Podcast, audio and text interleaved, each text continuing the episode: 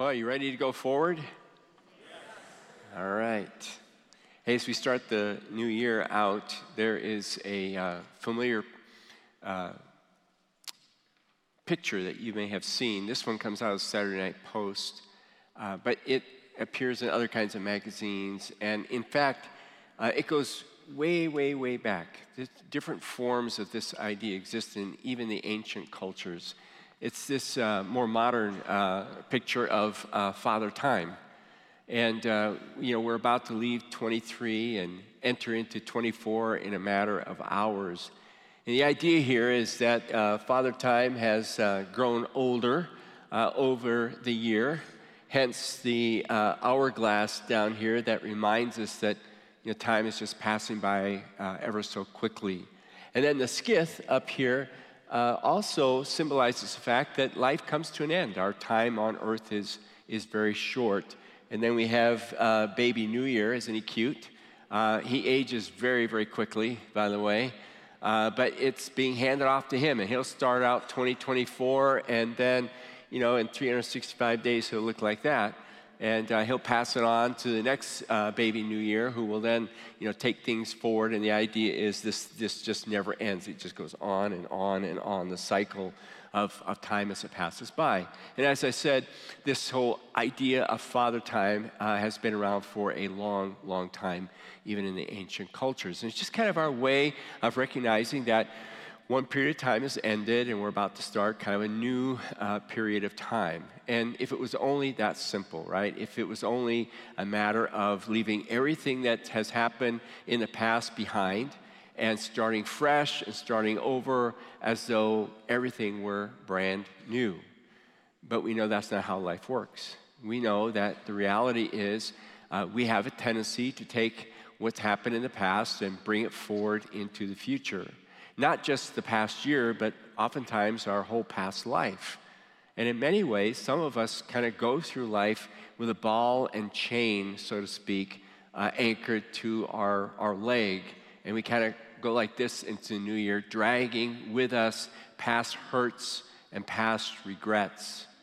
And the problem with that is if I have this weight behind me of my past hurts and my past regrets, many of us then look to the future and we anticipate more hurt and more regret. We get nervous, we're anxious, we're worried about what is ahead of us. And if, and if that's how you are, and that's how a lot of people are these days, I've got this stuff in my past, I don't know what's going to happen in the future, I fear for the future, then it's, it's just hard. It makes life hard, right? You feel stressed, you feel tense uh, all the time. I was reading, and Gallup does this annual state of the nation kind of survey. And what they try to do is figure out, you know, what's the mood of America uh, as, we, as we move into future. And they just, they just did it, and uh, the mood that they came up with for 2024, this is kind of the mood of Americans today, is glum. And uh, that's not a word that you hear very often, right? I, I doubt any of you have used it lately to talk about how you're feeling. Yeah, I'm feeling glum today. Nowadays, people wonder what that means. So I thought I'll, I'll look it up just to be sure. I think I know what it means, but let me just make sure. Uh, the word glum, from which obviously we get gloom, uh, means, uh, first of all, to be low in spirits, right? It means to feel disheartened, means to feel dejected. So think about that with me for just a minute. Most Americans heading into New Year are feeling low spirited, are feeling disheartened and dejected. I think I read somewhere that only about 18% of Americans feel like we're headed in a good direction. That's really sad. That's a really sad place to be. And for follower of, followers of Christ, if you are, and I trust many of you are, that just shouldn't be our perspective. We should not be glum people. Despite what may be happening in our personal lives or happening in our nation, our whole attitude, our whole perspective should be so much different.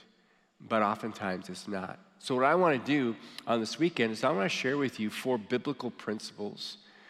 I could share with you 20, I could share with you 30. There's so much truth in Scripture, but I just want to pull out four. And I want you to know that the, the passages I'll give you in just a few minutes and are, are passages that I didn't pull out of context. That is, I, I want to challenge you to read the passages around it so you get the full picture. We don't have time to do that. But uh, they really speak to some practical things that you and I can do to actually leave our past behind and actually embrace the future that God has for us.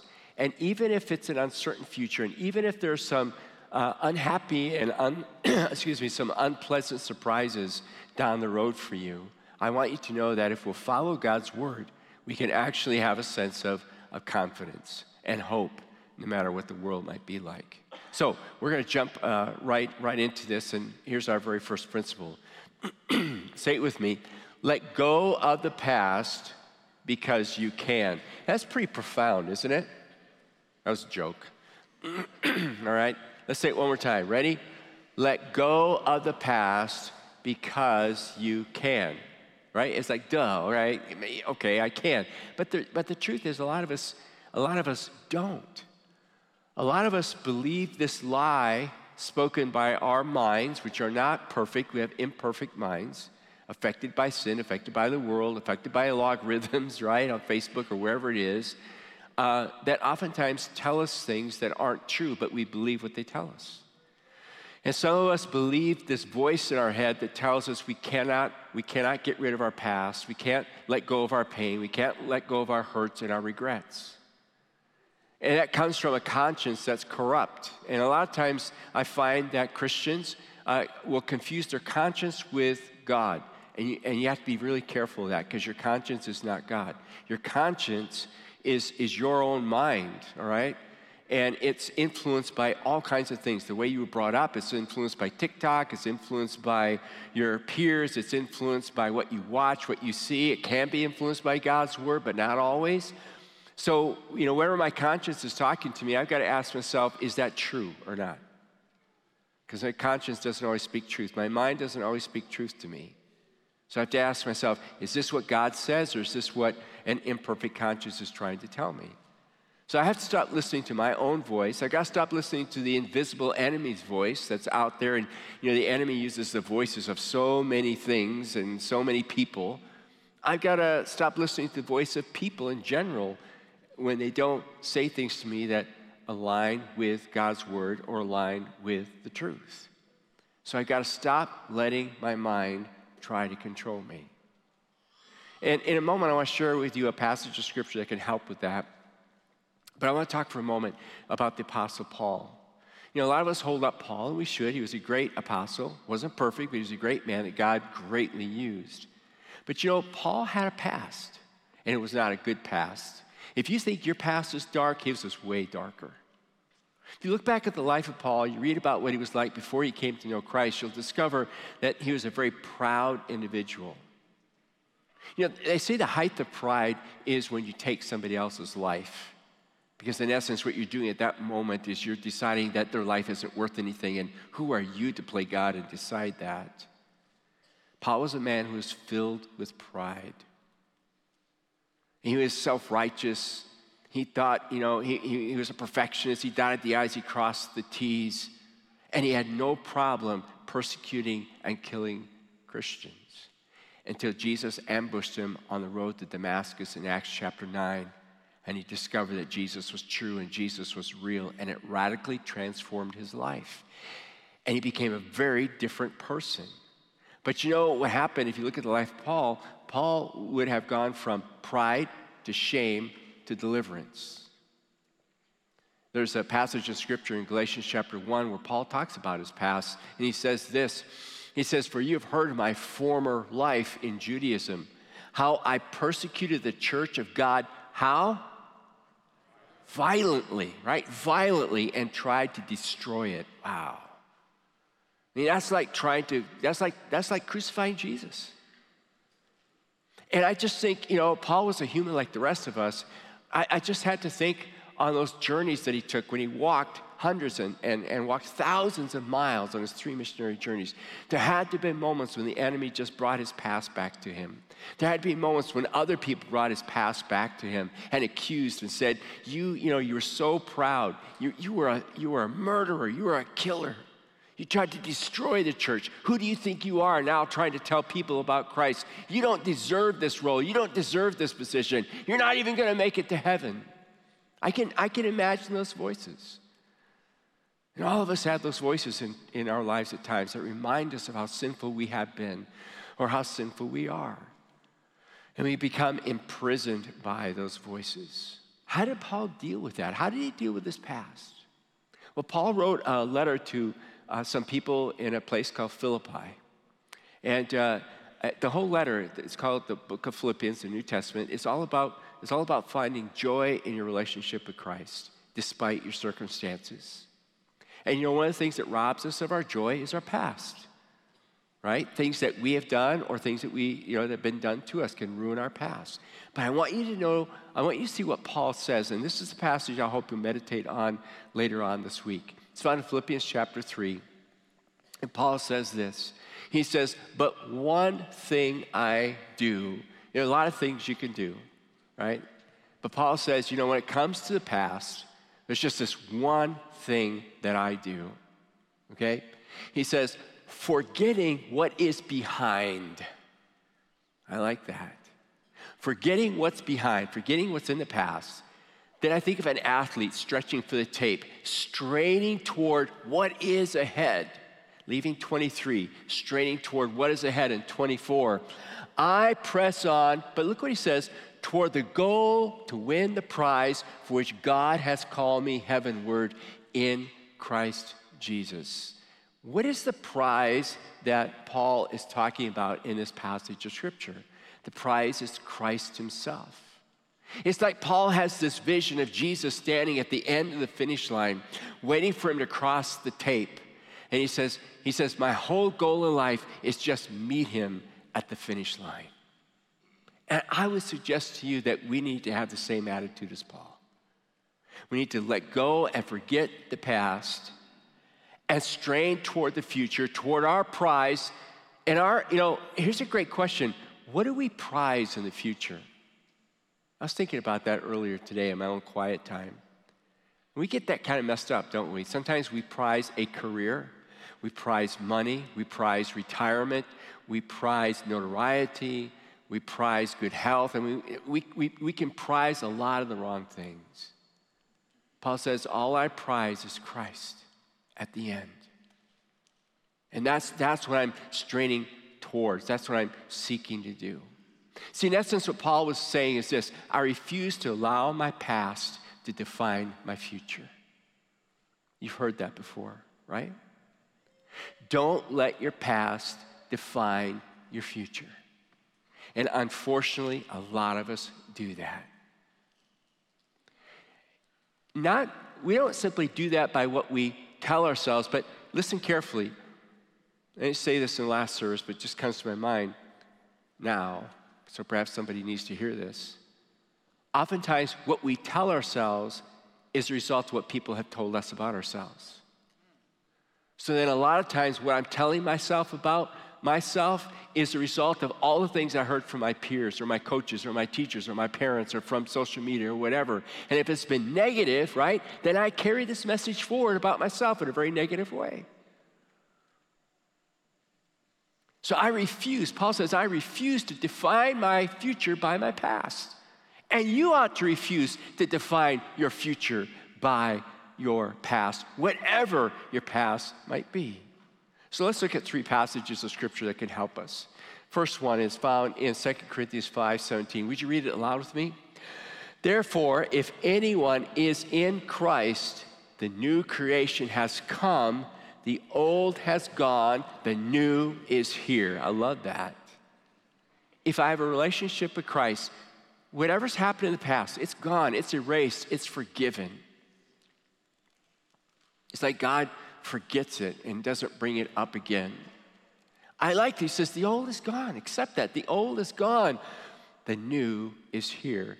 The question is, will I embrace the new? It's a choice. I can embrace it or I can let it go. Or I like this passage of scripture found in 1 Corinthians 4. I've preached on this before. He says, I care very little if I'm judged by you or by any human court. Indeed, I do not even judge myself. My conscience is clear, but that does not make me innocent. It is the Lord who judges me. So here's what Paul means by that. Again, you have to read the whole context. What he's saying, in essence, is this I don't care what you think about me. I don't even care what I think about myself, because sometimes I don't think very well about myself. All that matters is what Jesus thinks about me. And what does he think about me? He loves me, he's forgiven me. He's healed me. He's reconciled me. He's redeemed me. I could go on and on. All the awesome things He's done for me.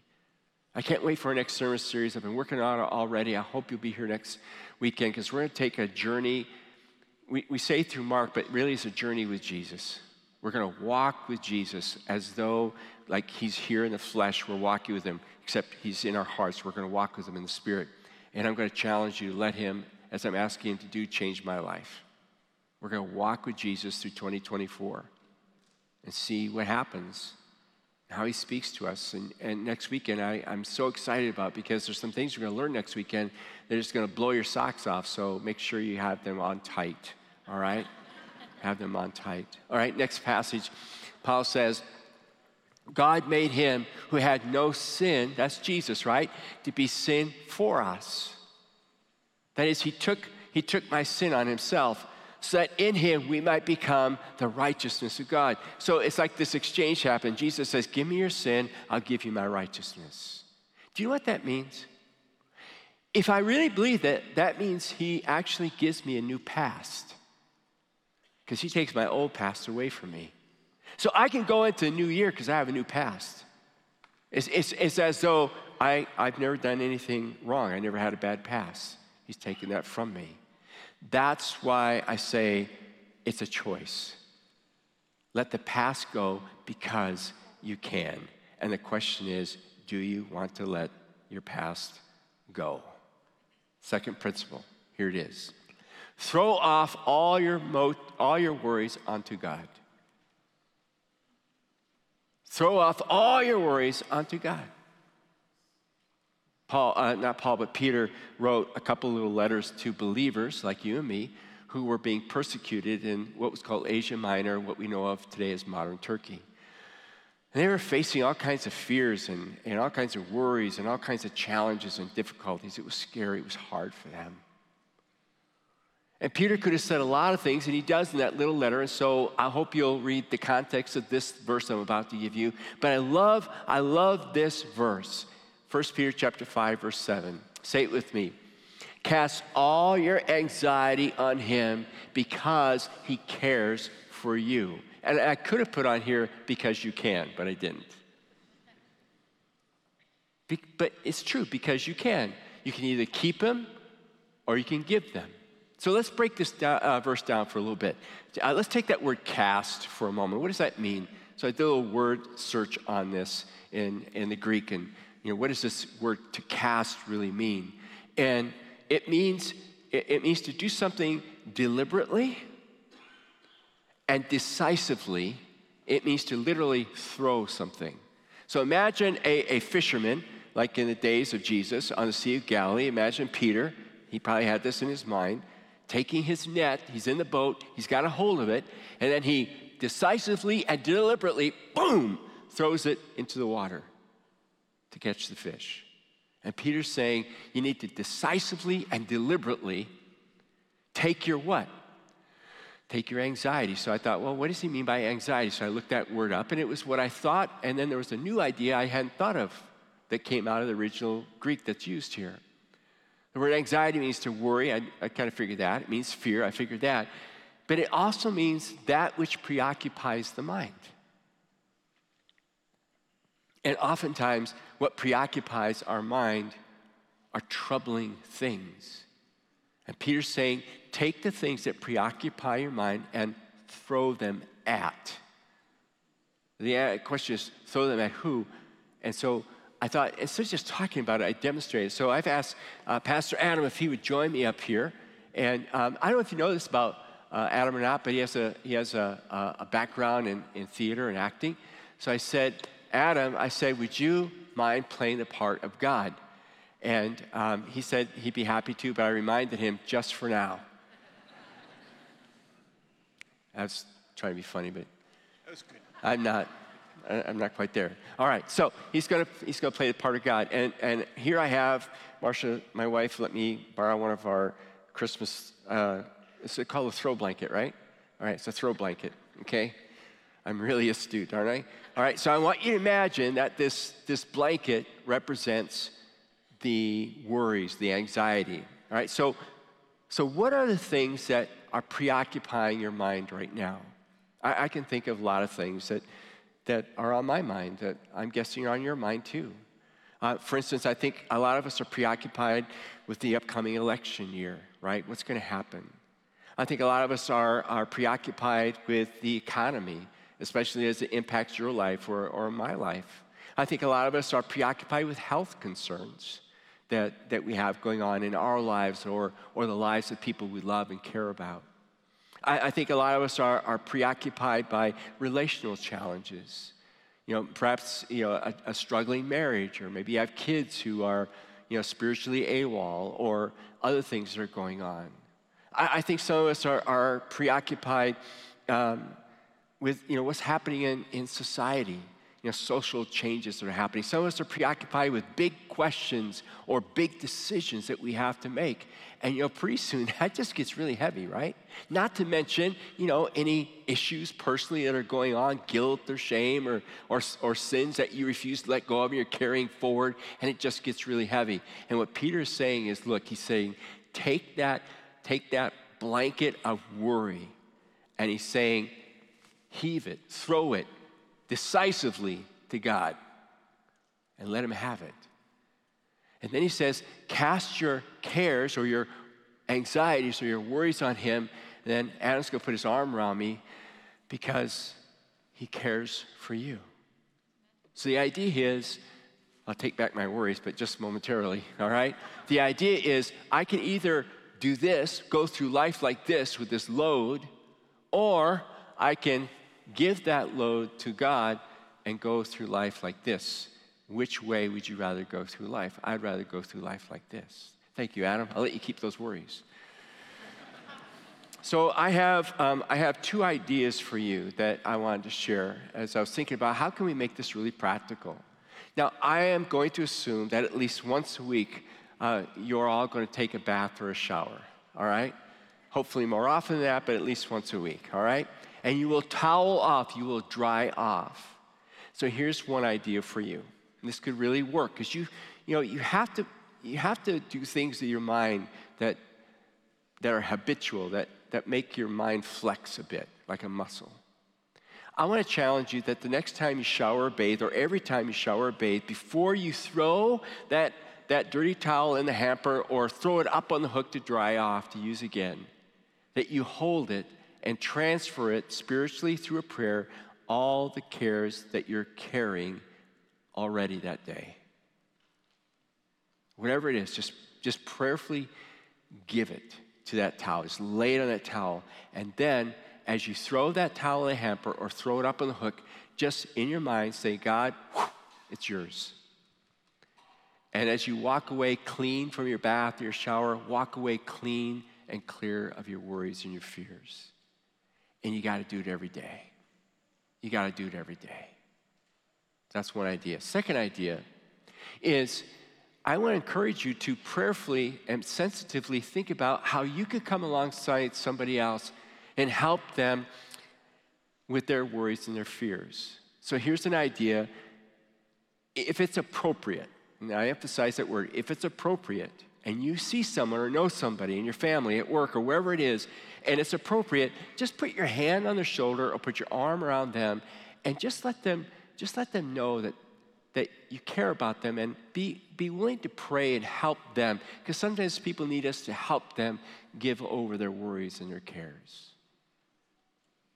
But again, not everybody wants to be touched, so you have to be careful with that. And you don't want to be inappropriate. But if you have a relationship, you know that person well enough, they would allow you to do that, then just pray over them and bring, bring God's arm around them. We can do that, can't we? And that would be a beautiful thing. All right, third principle. Embrace God's unfailing love and mercies in hard times. Say it with me. Embrace God's unfailing love and mercies in hard times. There's a book in the Bible that very few of us uh, spend time reading. It is called the Book of Lamentations. And I think the reason we don't like reading it is just the sound of it, right? Lamentations, lamenting. But it was written by the prophet Jeremiah, and it was written after Jerusalem had been absolutely destroyed and demolished by Nebuchadnezzar and his forces. God's people had been so rebellious against God. He had sent prophet after prophet to speak to them, to confront them, to get them to turn around, and they absolutely refused. And the Bible tells us that God disciplines those whom He loves. And so finally, God, you know, it's like God has no other choice. You have forced me. I'm just going to come in and take away what you have so that you finally, you finally look at me and I can get your attention. So Nebuchadnezzar comes in and just destroys the place. And he takes away some of the brightest and their best back to Babylon to train them to be good Babylonians, like Ezekiel or like Daniel or Shadrach, Meshach, Abednego, and others. And so Jeremiah sits down and he writes out his laments, his personal laments, and he writes out the laments of his people.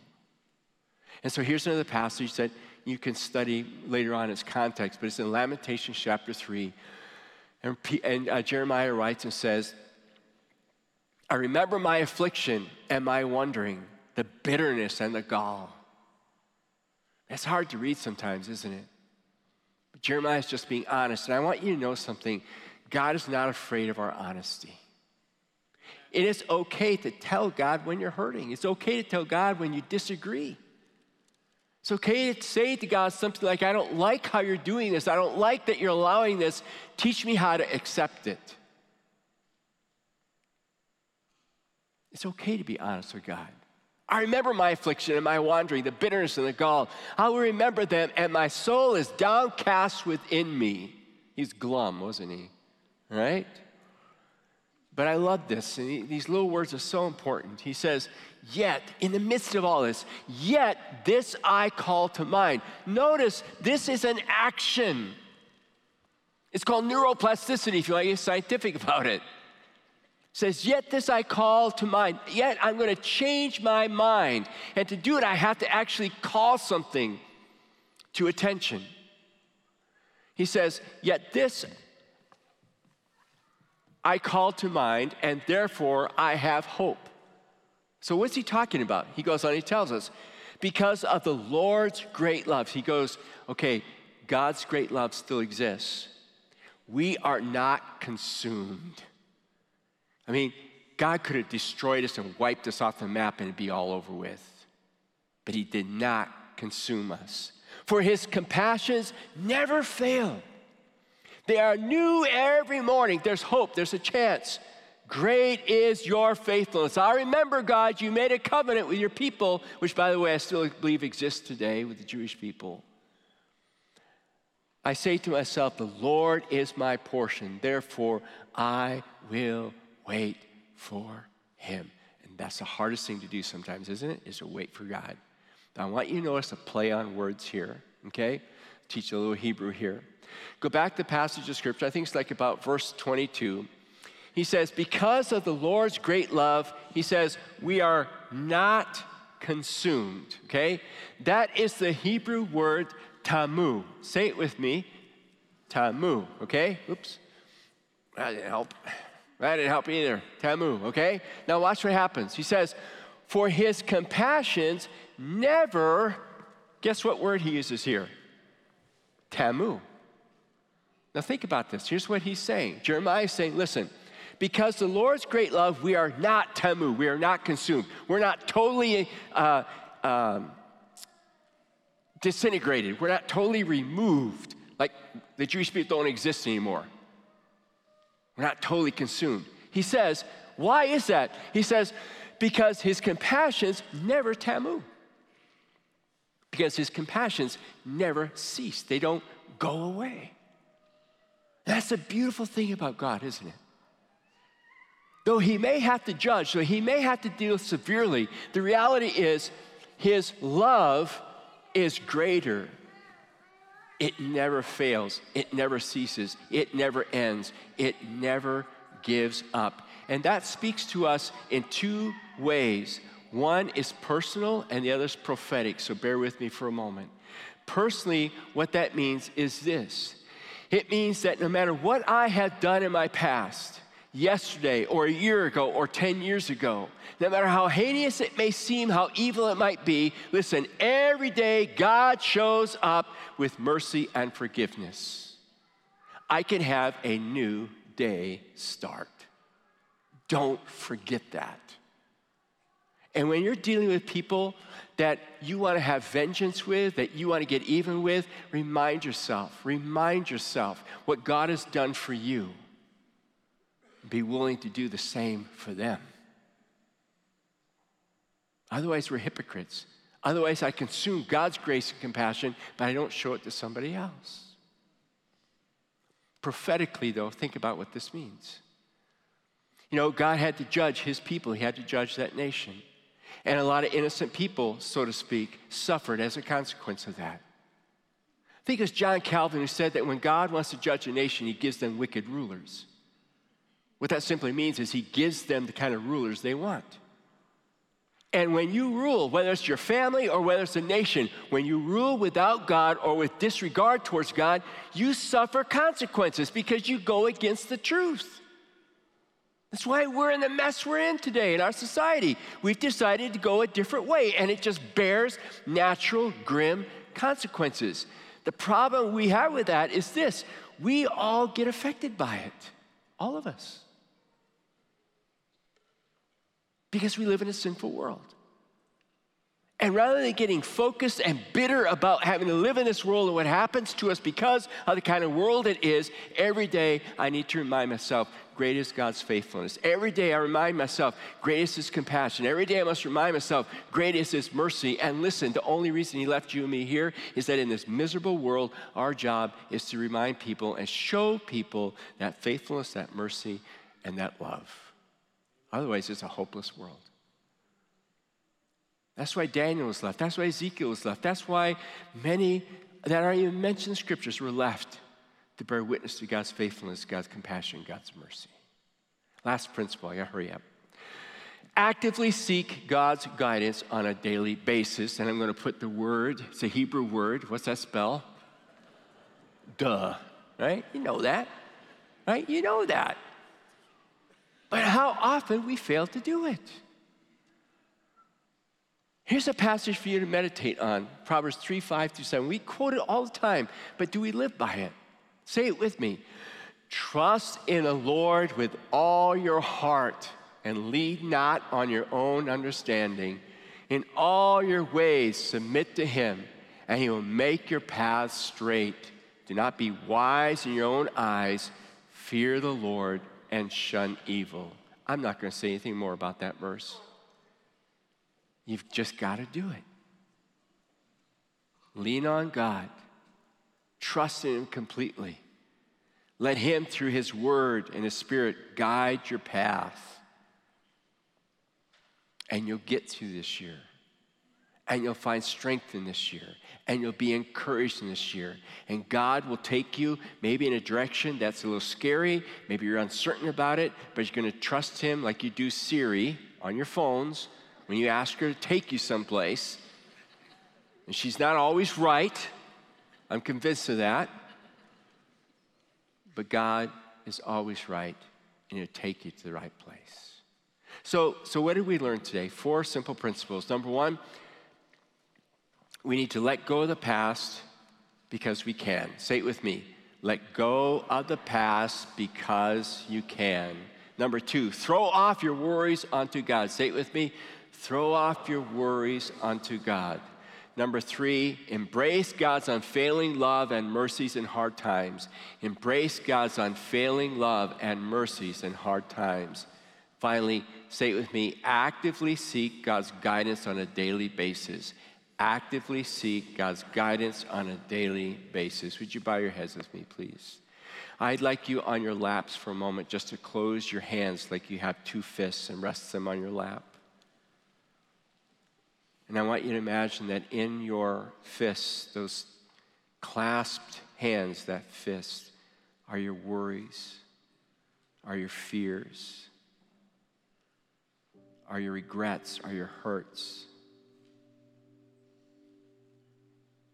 Your past. It's all the stuff. You and I have a choice today. We can take it with us into 2024, or we can leave it behind and honestly and sincerely move forward with God. That's why we're going to do this series in Mark. What do you want to do with your life? It's a decision you can make. Lord, we sit, we stand here with our fists closed, imagining that inside are all those things that we hold in tension, that weigh us down, that worry us, that scare us, that we drag around with us, oh God. Lord, this morning we want to open our hands and let it go. If you're willing to do that right now where you are, just open your hands and just give it to God? Just give it to Him. Lord, here's that person. Lord, here's that situation. Lord, here's this decision. Here's this health issue. Here's this challenge I'm facing. Here's this fear. Give it to you, God. I Just give it to you. I want to trust you this year, Lord. Great is your faithfulness. I want to trust you this year, Lord. Your mercies never fail. I want to trust you this year, Lord. Your love never ceases. I want to trust you, Lord. The old is past, the now is now here. Walk me through this year, I pray. In Jesus' name, amen.